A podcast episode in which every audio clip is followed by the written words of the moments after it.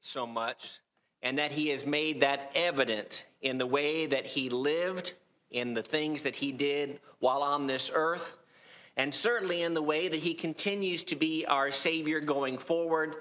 And when we are reunited with him in eternity, we'll see the one who indeed cares for us. Thank you for being here today. And we are at a part of our services where we are going to study together. And I invite you to open your Bibles very briefly to the book of Hebrews, the ninth chapter, where we're going to begin. We'll only spend a moment or two there, and then we'll move on to some other passages. Glad to have so many people uh, from other states and other parts of Tennessee visiting with us, as well as those who are regularly here. Uh, you are an encouragement to us if you are traveling, and as I uh, appreciate Brother Josh pointing out that there are, this would certainly be a good place for you to land. You may say, Well, I'm not thinking about moving. Well, think about moving and, and joining with us. Well, no, we need you in your places, whether it be in Florida or Kentucky or elsewhere in, in the country, doing the work of the Lord there. But this is a good group, and it's a group that cares about spiritual things and that wants to do the things that are right. We're going to read in Hebrews chapter 9 a passage that is uh, quite familiar to many. Uh, and if you say, well, I don't remember what Hebrews 9 is about, uh, you may say that indeed I know more about it now at this particular time as we uh, adjust the microphone and get everything ready here. So you may have missed the first part, but it was all good. It's the best part of the sermon. Most people say the best part of the sermon is when the, the goes back to black and then the lights go out. And no, I'm kidding. This is a good group. I was thinking about this as Brother Ben was talking throughout eight sermons this week that you are a group of people who regularly, whether it be to Ben or whether it be to David or whether it be to me, uh, are complimentary, are considerate, and are caring. And we appreciate that so very much. Perhaps sometime in the next 48 to 72 hours, in the next two to three days, someone will say to you, What did you do this weekend?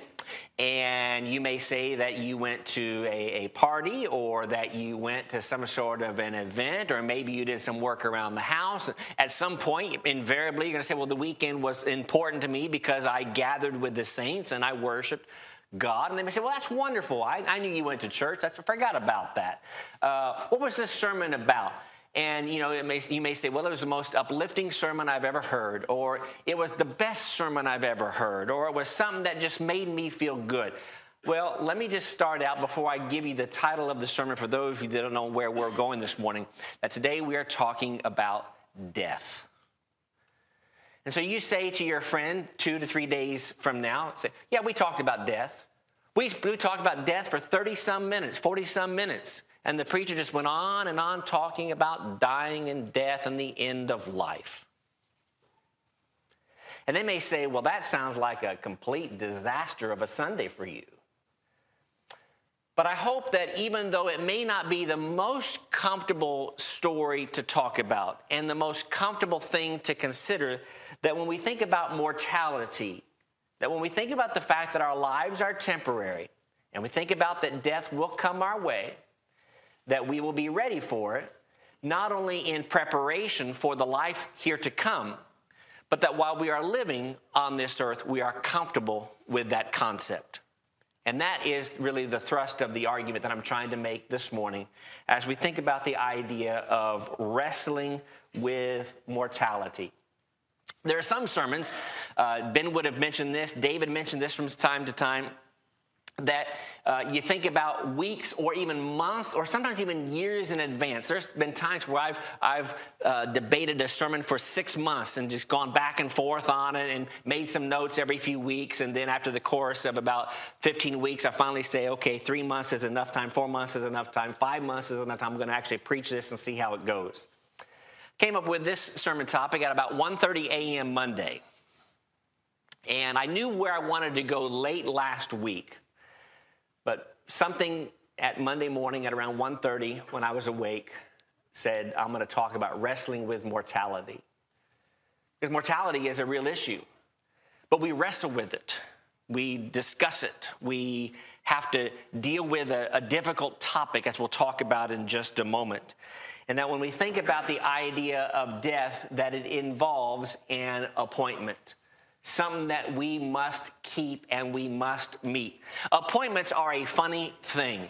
In that you make those appointments in this life, whether it be for a doctor or an oil change or whatever you're trying to do to get a task done. You have the option, especially if you do it 48 hours in advance or 72 hours in advance or whatever the contract says, that you can cancel that appointment and not be charged any sort of fee.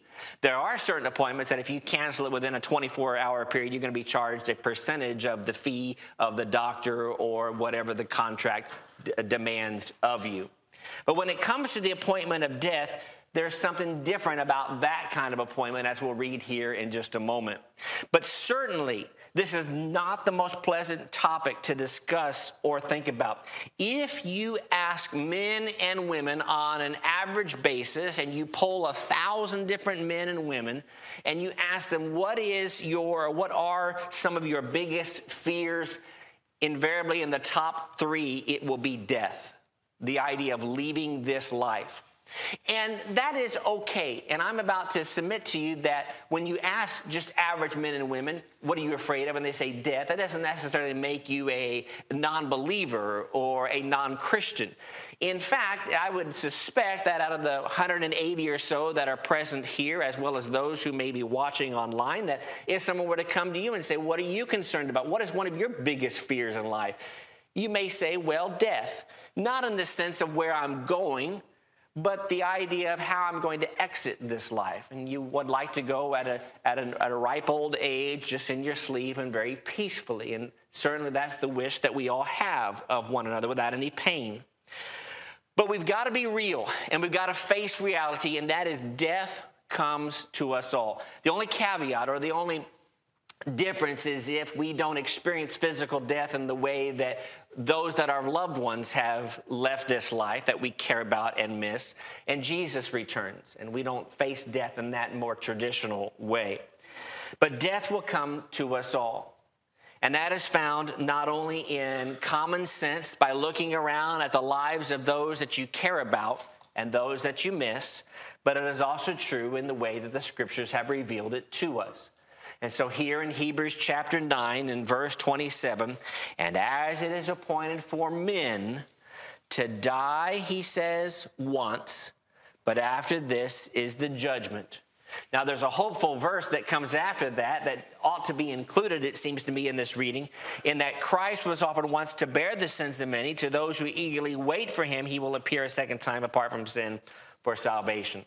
Uh, this is not necessarily a study about this particular text, but rather just using this text to point out that even 2,000 years ago, when the Bible was being recorded and written, God, by way of His Holy Spirit, wanted us to get the picture that we will die. It is an appointment. And every single one of us will face the grave at some point. In fact, that is found if you wanted to go back and jot down Genesis 3 and verse 19, where indeed, when God is rendering the punishments and the sentences to both Adam and to Eve, as well as the serpent, he says, You came from dust, and you're going to return to dust. You were created out of the ground, just as Adam was thousands of years ago and you will return to the ground as well. And then a passage that I had not spent too much time thinking about. I've studied the book of Job a couple of different times with a couple of different people over the last few years or, or so. Is a passage that I came across in Job 21. And I wanted just to read just four verses, five verses, real quickly, and let the text speak for itself. I'm not going to make very many comment about it, but I just thought it was an interesting text.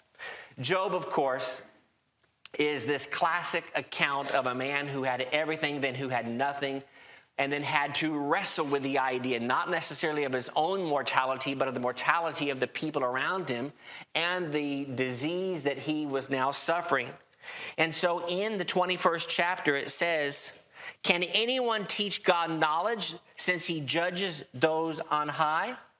And he goes on to say, One dies in his full strength, being wholly at ease and secure. We understand that to be true, right? At the same time, his pails are full of milk, and the marrow of his bones is moist. Another man dies in the bitterness of his soul, never having eaten with pleasure. They lie down alike in the dust, and worms cover them. And I, and I don't point that out just to make you feel down and to make you feel depressed or distressed. But the Holy Spirit thought some however many thousand years ago it was important for us to get that picture and a very vivid one that we are all eventually going to face death. In the words of my preacher friend who works here, death is truly, as David says, the great equalizer of mankind. And when he made that statement a, a few months back, I thought that's really powerful. That whether you are rich or poor, and we have all known of people who have been in their 80s, 90s, and hundreds who've passed away, as well as people who have been young children who've passed away, and everybody in between.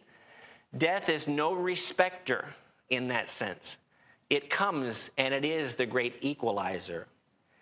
And so I wanted us to think about death as being a fearful thing, but I wanted us to go back to where we began our worship service this morning by talking about what I would call the real fear.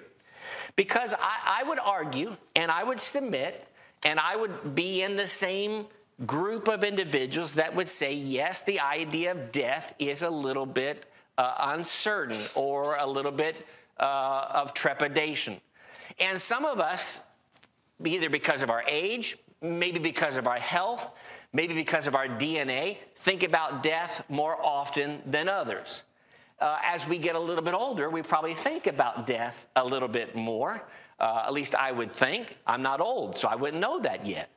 But I would suspect that if I double my age, which I doubt that I'll live that far, given my, uh, well, let's say my diet and those things. But given my, my uh, family genealogy, uh, at age 88, almost 90 now, uh, that uh, I'm probably going to be thinking about it a little bit more than I did at age 44 or 45. But I'm asking you whether you are a child and you're old enough to listen at age 10 or whatever the case may be, or whether you are well into your 80s or 90s, I want you to think about the idea of death, not to be afraid of it. And I hope that parents don't come up to me in a throng today and say, Thank you so much for the nightmares that my children are going to have tonight. But even as young children or teenagers or those in your 20s or 30s who have your whole life in front of you, at least so you think, Think about it for a few moments.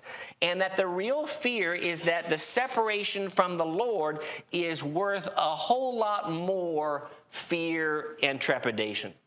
And that takes us back to the passage that our good brother Josh read for us there in Luke chapter 12, verses 1 through 5. And I wanted to highlight just verses 4 and 5. And if I were going to really delve into the detail of this particular text and spend 10 minutes on it as opposed to two minutes on it, there are a couple of things that I might point out. But this is, of course, where Jesus famously says, Don't be afraid of someone that can kill you. And that's the end of what they can do. But be afraid of God who has the power to cast you into hell which we spoke about, as Ben ably talked about hell, I believe it was Tuesday evening in his sermon, and that it is a reality and that it is a place designed for the devil and his servants and his minions. But one of the things that I would point out to here is this never really struck out to me is that Jesus calls these throngs of people, he says, friends, you know, when I have a conversation with my closest friends, I don't call them up and say, "Hey, how you doing, friend? Let's talk about death." But Jesus says, friends, there's nothing more important for us to talk about than death, and then the more spiritually important death that comes with a separation from God. Case in point, or application in point, I might say, is that if our friends in the world do not know about death and the consequences associated with being separated from God, are they really our friends?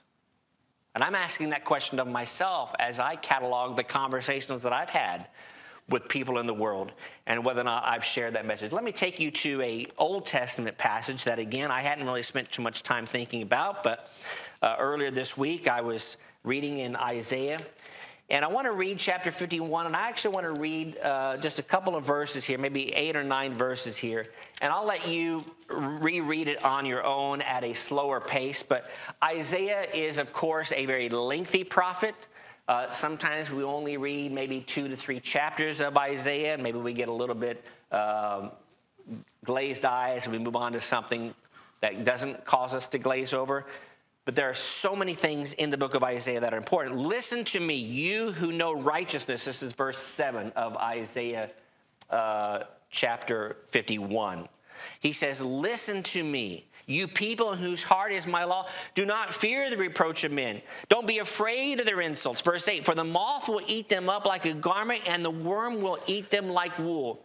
But my righteousness will be forever, and my salvation from generation to generation. Awake, awake, put on strength, O arm of the Lord. Awake as in the ancient of days, in the generations of old. Are you not the arm that cut Rahab apart and wounded the serpent? A lot of things that we could say about these particular passages, but we're just going to again highlight them briefly here. He says in verse 10 Are you not the one who dried up the sea, the waters of the great deep, that made the depths of the sea erode? For the redeemed to cross over. So the ransom of the Lord shall return and come to Zion with singing, with everlasting joy on their heads. They shall obtain joy and gladness, sorrow and sighing shall flee away. Now pay very close attention, if you haven't already, to the final three to five verses here. I, even I, am he who comforts you. Who are you that you should be afraid of a man who will die? And of a son of man who will be made like grass. And you forget the Lord your maker, who stretched out the heavens, laid the foundations of the earth, fearfully, continually, every day, because of the fury of the oppressor when he is prepared to destroy. And where is the fury of the oppressor? Drop down to verse 15. I am the Lord your God who divided the sea, whose way is ward, and the Lord of hosts is his name.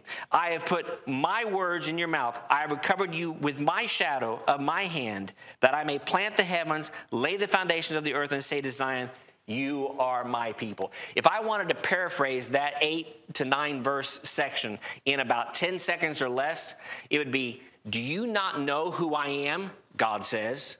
There is no need of fear, including of death. Now, there's more going on in that text.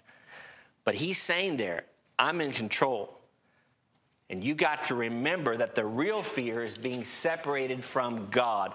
God comforts, there's no need to be afraid as long as we are faithfully serving our Lord. What about the idea of death? And the idea of saying that there is comfort in death. Is there comfort in death? Absolutely, there is, or at least there should be. Or at least maybe say at an early part here in the first half of our sermon as we progress to the second part that if you don't have comfort with the idea of death, we definitely want to talk to you because we want to get you to a place where you say, I'm, I'm okay with it because I have hope that makes all the difference. But I want you to open to the most famous text in all the Bible, at least in the Old Testament. And I want you to actually open up, even if you've memorized it, even if you've read it or quoted it a hundred times in your life, I want you to open to the 23rd Psalm. When I was thinking about this particular sermon, I was thinking about what text I was going to use. And the text that I was going to use is actually the last uh, section of verses that I'm going to reference. And I ended up adding on all these different chapters or different parts of the Bible that just seemed to fit in so well. At least it seemed to fit well at the time. I'll let you be the judge of whether it works together well. But I thought about the 23rd Psalm. And if I were going to do a true sermon just on the 23rd Psalm, here are three or four things that I would point out. But before, I want to read it. And you may say, well, I already know the 23rd Psalm talk about that in just a moment as well. The Lord is my shepherd, I shall not want. He makes me to lie down in green pastures, and He leads me beside the still waters. He restores my soul. He leads me in the paths of righteousness for His name's sake. Yea, though I walk through the valley of the shadow of death, I will fear no evil, for you are with me. Your rod and your staff, they comfort me. You prepare a table before me in the presence of my enemies. You anoint my head with oil, and my cup runs over. Surely goodness and mercy shall follow me all the days of my life, and I will dwell in the house of the Lord forever. We could spend an hour meditating on those powerful words. But let's spend maybe about three to five minutes doing so. Seems to me that one of the things that I would point out if I was really going to study this particular text with someone is that David's care for his sheep would have been the gauge by which he saw his Lord's care. He's writing this from a shepherd's point of view, and he knows how much he cares for the sheep that are in his fold. He knows, as he was writing this some 3,000 years ago, give or take, he knows that the sheep are definitely and totally and wholly dependent on him, and that without him, they'll die. And so he begins this powerful 23rd Psalm that we now quote and is read at so many funerals. Whether you are a Christian or not, whether you are a Bible believer or an atheist, they still read the 23rd Psalm at those funerals. But yet he says, The Lord is my shepherd. And I've spent my life shepherding sheep and trying to provide for their safety, but the Lord is my shepherd. And he's a better shepherd than I'll ever be to those that are in my care. Seems to me to be the parenthetical statement he might make. And in our Lord as well. Secondly, he says, The Lord is my shepherd, not someone else's. Now, it is someone else's, don't get me wrong. But you can read, memorize, quote, write down, do whatever you want with the 23rd Psalm. And just as David talks about his shepherd, you are talking about your shepherd, and I'm talking about my shepherd. And go through and just underline the me's and the my's. Or at least look at the me's and the my's in Psalm 23. And you'll see where this is a very personal thing on the part of David himself. And then, as I was thinking about death over the last week and a half, particularly, and as Monday rolled around, and as uh, the week has been tragic on so many different levels with death being spread around us, the month has been tragic with people that we are now missing. I was thinking about this and having a conversation with just uh, someone a few days ago. Just in the sh- short time that I've been here, how many people we've lost, men and women that we care about. And I'm a firm believer, by the way, to quote from a famous sociologist, that there are certain things you don't ever get over, but there are things you learn to accept and live with.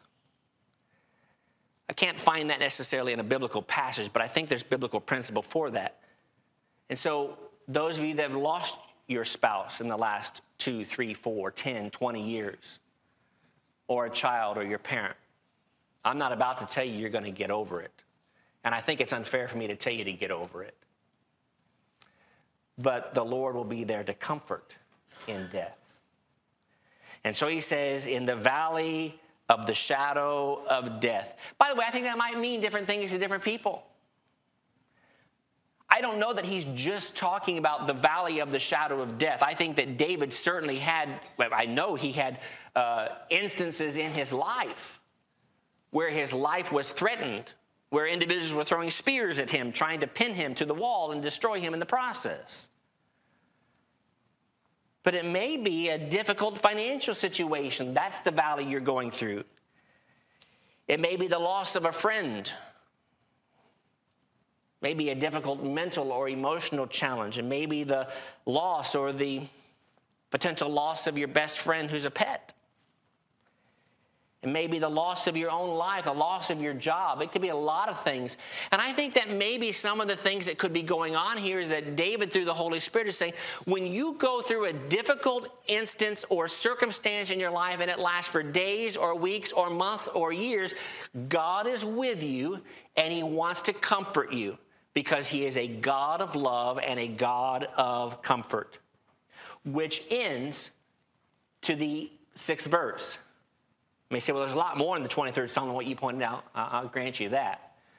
But he says here in verse 6, he says, I will dwell in the house of the Lord, not just for a short period of time, not just for a thousand years, but forever. And that's the hope that does not disappoint. Every time I read the 23rd Psalm, I think about the famous story that was told by a, a British individual a number of years ago that I shared, I think, two and a half years ago, and I'm going to share it again. Uh, the idea that there was a group gathered together at a dinner party, and afterward they were all discussing biblical passages. And one person said, My favorite passage is Psalm 23, and I'd like to quote it for you. And so he quoted it The Lord is my shepherd, I shall not want. He went on through all the words, and I shall dwell in the house of the Lord forever. And everyone said, That's a very beautiful passage. Went on to the other three, four, five, six people, and they all did different passages. And he got to the last person, and she said, Well, 23rd Psalm is my favorite. I like to quote it. So she quoted it. And at the end of it, everyone was in tears. And the man who started out by sharing his passage says, What was the difference? And he said, It seems like you knew the psalm, but she knew the shepherd. It's one thing to know these words, but it's another thing to know the shepherd that protects us. And she was in tears as well.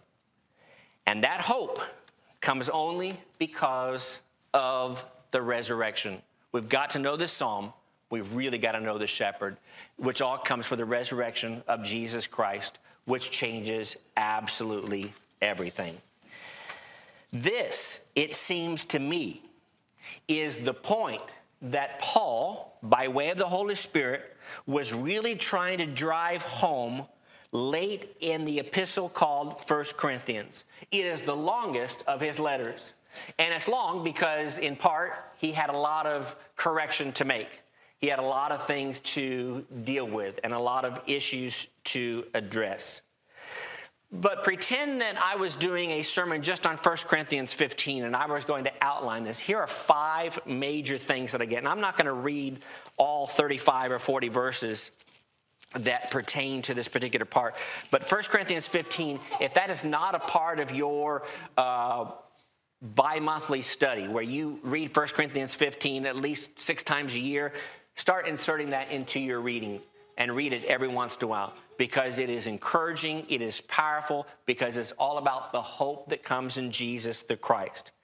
And so let me just share with you just five things that, that jump out to me in this particular text. One of those is that there are a lot of people who witnessed Jesus both before and after his death. Absolutely. And the point that Paul is making here is to a group of potential skeptics or skeptics regarding the resurrection of Jesus. Because if you don't have the resurrection of Jesus, not to get too far ahead of myself, it's impossible to have hope of a resurrection for us. I mean, if Jesus died as a great man and was buried and he's still there, that's a, that's a beautiful story about a man who, who lived to serve others. But there's a lot of people that have lived and served others who died. Granted, none with perfection of Jesus, but it's kind of like what's the rest of the story? The rest of the story is he lives. He lives. Christ Jesus lives today. You ask me how I know he lives? I like that song, although I want to add on, he lives within my heart and because of what I read in the scriptures. But you see the point that I'm making? Indeed, as we began this morning, there are no tears in heaven. And Jesus, yes, he cares. The corruptible body will be raised in an incorruptible form. I am not about to tell you what I understand that to be exactly, because I can't explain that completely. I know it's going to be different.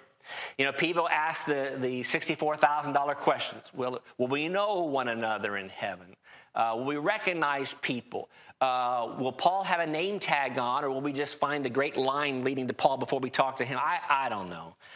Someone once said, I, I don't need a mansion, just give me a broom closet in heaven and I'll stay there. I'm fine with that. Because as long as I'm close to the king, that's all that matters to me.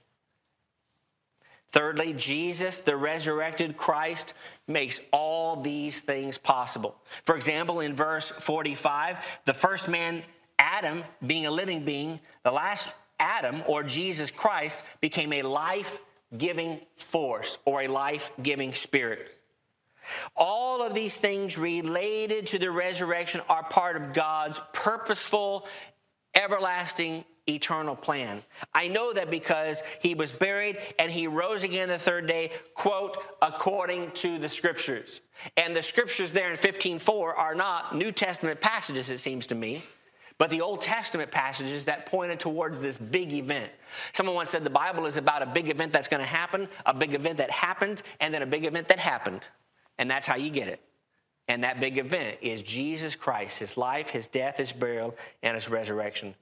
And the fifth point, in one of my favorite verses that I've talked about so many different times, is that the results of no resurrection or our refusal to accept its truth is that of misery or pity.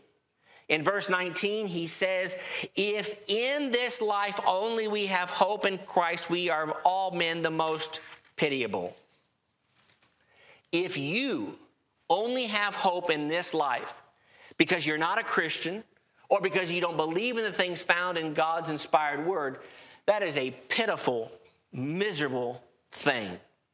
And you may say, and those who would hear a message like this that are either non believers or, uh, or atheists or, or those who just refuse to accept any of these truths, say, oh, I'm not miserable, I'm not pitiable. In reality, you are. And in reality, you will be, which is what we're trying to guard against by giving you this hope that comes from Jesus the Christ, which brings us then to what a final point, and that is reality and faith. And I go back to where we began, and I want to go back to a passage that was the initial passage that I wanted to get to. This is where I started. Sometimes you end where you started when you deliver a, a sermon or give a class. But the reality is this. And again, I, I hope that you don't walk away saying that is the most depressing sermon I have ever heard in my adult life. But you and I will one day pass away. And there's nothing that you or I can do to stop that. Because of the appointment of death, because of the reality of mortality with which we wrestle. You may say, Well, I'm gonna, I'm gonna take care of myself, and I'm gonna take all my vitamins, and I'm gonna exercise frequently. And that's great, and there's nothing wrong with doing so. You're still going to pass away. And I don't want you to think about someone that's older than you or someone that, whose health is maybe more susceptible to you. I don't want you to think about sister so and so or brother so and so whose health may be really waning. Want you think about you. You will pass away. And at some point, there'll be some sort of a service or some sort of an obituary or some sort of series of comments or conversations made about, well, he was sure a good person or, or she was sure a good person. It will be said about you. Hopefully, there'll be good things said, right? And so I want you to turn to where I started a week and a half ago before I got to Monday morning's title. And that is 2 Corinthians chapter 4 and chapter 5. I was recently thinking about this particular text and just it just struck me. And I thought, given the fact that mortality is real and that it's on the minds of individuals that are present who are mourning, maybe because of something that's happened recently or something that's happened a decade ago. Therefore, Therefore, and we could start earlier in chapter 4, but let's start in verse 16. We do not lose heart. Even though our outward man is perishing, yet the inward man is being renewed day by day. For our light affliction, which is but for a moment, is working for us a far more exceeding and eternal weight of glory. While we do not look at the things which are seen, but at the things which are not seen. For the things which are seen are temporary, but the things which are not seen are eternal. And he goes on in what I would call an unfortunate chapter break, in my opinion. We do not know, for, for we know that if our earthly house, this tent, there, this body, is destroyed, we have a building from God, a house not made with hands, eternal in the heavens. For in this, in this tent, in this life, in this body, some more than others, we groan.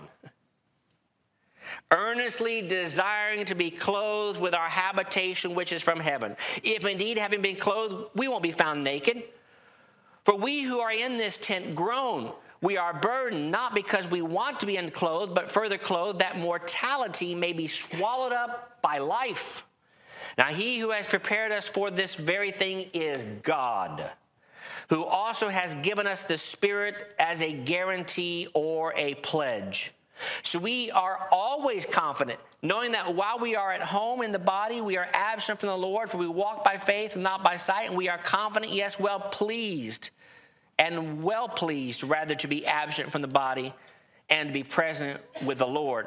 Therefore, we make it our goal, we make it our aim, whether present or absent, to be well pleasing to Him. Why? Why are we putting forth all this effort? Because, verse 10, we must all appear before the judgment seat of Christ, that each one may receive the things done in the body according to what he has done, whether good or bad. I love this text so much. And I was reading it last week and I said, I, I want to talk about that.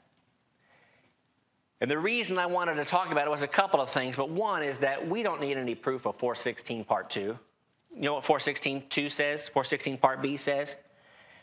It says the inward man is being renewed, but the outward man is perishing. saying we're all getting older. It says when you look in the mirror, you see things physically. When you sit down and you groan, when you stand up and you groan, when you walk and it hurts. Those of you that are under the age of 30, 40, 50 have no idea what I'm talking about, but your time is coming. How's that for an encouraging lesson? You look and you say, I, I've got gray hair now. I have less hair now. I've got more weight, or I'm losing weight because I'm sick, whatever the case may be. It is evident that we are in the process of exiting this life. This life will come to an end, and there is nothing you can do to stop it. The outward man is perishing. We, however, though, have an entirely different perspective. And that perspective comes because of what's written in the last part of 16, verse 17. Because he says, the inward man is being renewed day by day. When I look in a spiritual mirror, boy, I'm looking better than I've ever looked before. I am fit, I am trim, I've got more hair than I've ever had. Spiritually, I look good. Now, not, don't do that in a pompous way, but it seems to me that what Paul, the Holy Spirit, is trying to do is to get us to a place where we say, I, I know that I'm getting sick. And I know that in the next probably 20 to 30 years, for some of us, we're going or some of you, uh, maybe me, we don't know the day of our death, of course, but there's going to be a time where I exit this life. But I'm okay with that because the more important inward is being renewed and i have a light affliction. I always, always chuckled at verse 17 light affliction. Paul's talking about being stoned and beaten and robbed and thrown out of cities and he says it's just a light affliction. Some of you would appreciate the idea of it being a flesh wound. It's for a moment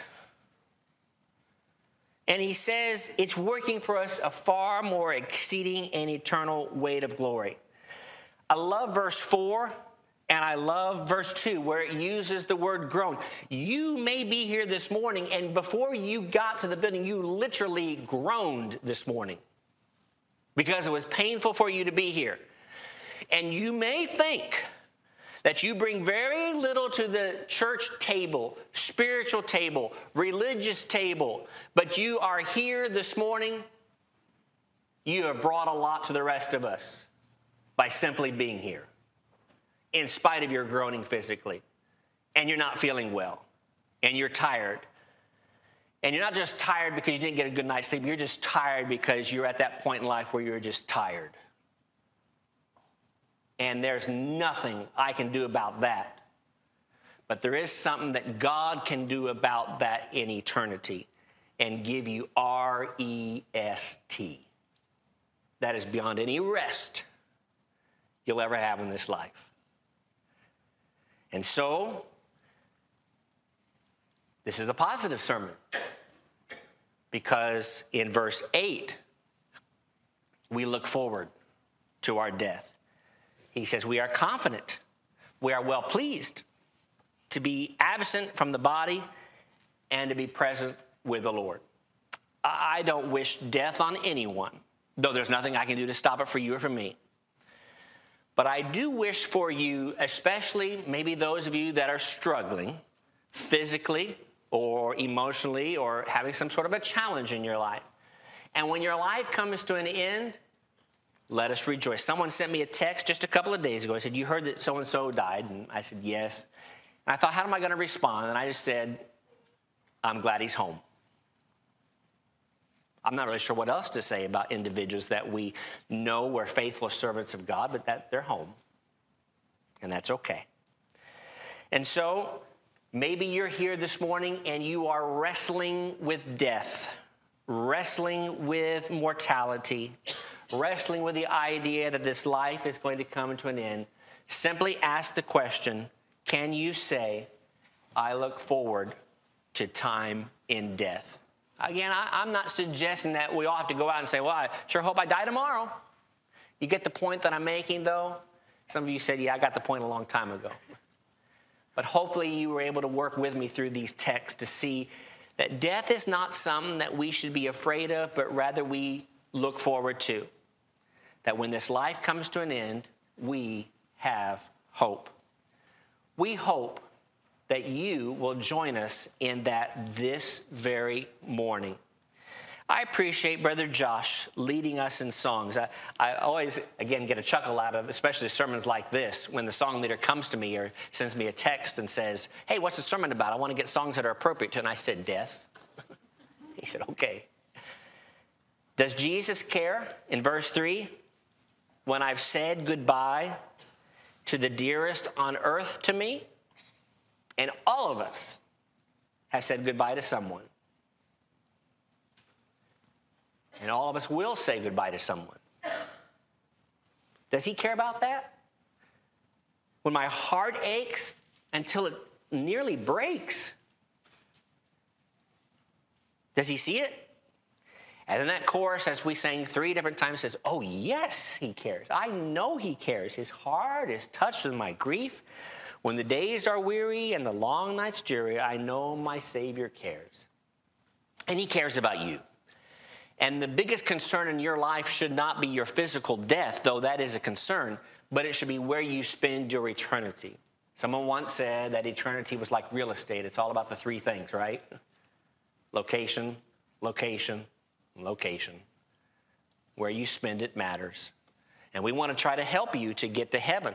By becoming a Christian this morning, by being baptized, having your sins wiped away, washed away, remember no more. What a wonderful thing that our Lord does for us. We'd be happy to help you with that. If you are a child of God and you've walked astray, you need to make some sort of correction. We'd welcome the opportunity to welcome you back along with the angels in heaven who will rejoice. And we can pray for you and with you as you walk in the future to prepare for that time when you meet your Savior in death. If we can help you in any way, let us know while together we stand while we sing.